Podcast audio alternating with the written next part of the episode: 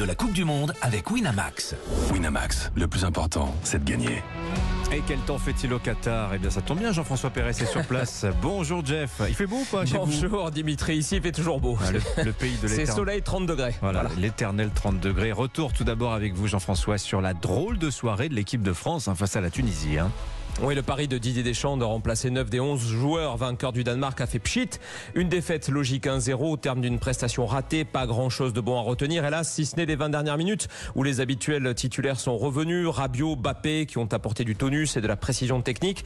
Griezmann a même cru égaliser à la dernière minute, un but d'abord validé puis annulé pour hors-jeu par l'arbitrage vidéo, ce que le joueur avait un petit peu de mal à comprendre à la fin du match. C'est bizarre, après, euh, comme on était euh, déjà qualifié, ben, on, s'est peut-être moins énervé, mais, euh, mais voilà, c'était- il y a- on n'a pas trop compris euh, ce qui s'est passé réellement. L'arbitre vous a expliqué quelque chose?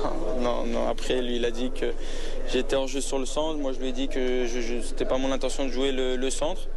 Qu'après, le défenseur rate son geste, mais c'est comme ça. Alors voilà pour le jeu pur, car il y a une deuxième polémique sur ce but. L'arbitre a réagi trop tard pour l'annuler. Les Tunisiens avaient déjà réengagé. Or, le règlement est formel. La vidéo ne peut plus intervenir après une action litigieuse une fois que le jeu a repris.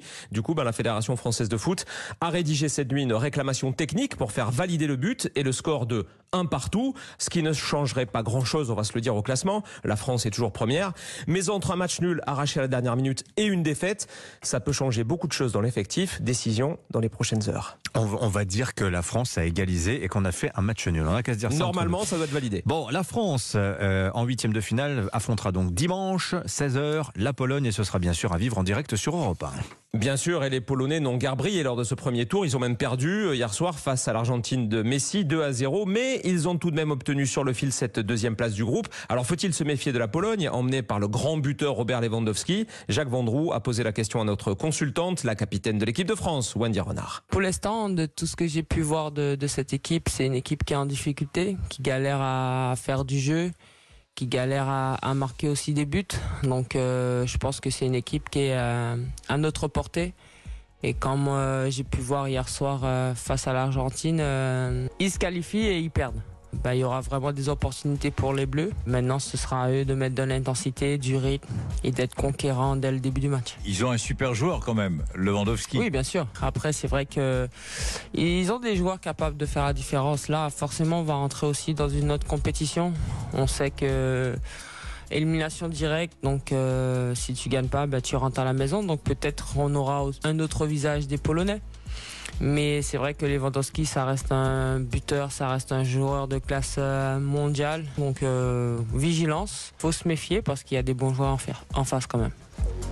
Voilà, France-Pologne, dimanche 16h heure française. Vous l'avez dit, l'autre affiche connue mettra aux prises l'Argentine à la très surprenante Australie qui a sorti le Danemark. Ça, vraiment, il fallait l'inventer. Et dire que les Danois, on les voyait grands rivaux pour la Ben première oui. place avec nous finalement, comme quoi ça se passe jamais comme prévu. On termine, Jean-François, le programme du jour. Oui, vous le savez désormais, deux groupes par jour, les matchs à la même heure pour éviter les arrangements. 16h Croatie-Belgique, les Belges qui sont au bord du gouffre.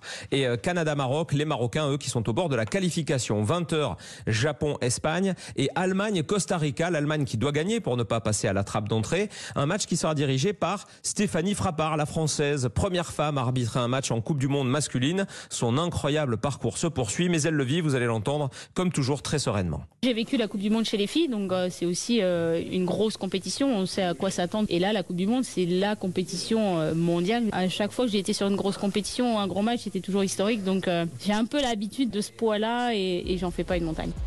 Voilà, tranquille, peu de mots, efficacité, sérénité. Stéphanie Frappard, Allemagne-Costa Rica ce soir, en direct bien sûr intégral dans Europe 1 Sport, prise d'antenne 19h15. Je retiens que peut-être les Danois, les Allemands, les Belges pourraient être sortis dès les phases de poule. Non mais vous vous rendez compte de ce mondial de dingue, incroyable. Eh, c'est le mondial en milieu de saison, ça. Eh oui, c'est ça. Merci. Fatalement, il y avait des surprises. Bonne journée. Merci Jean-François, excellente journée à vous.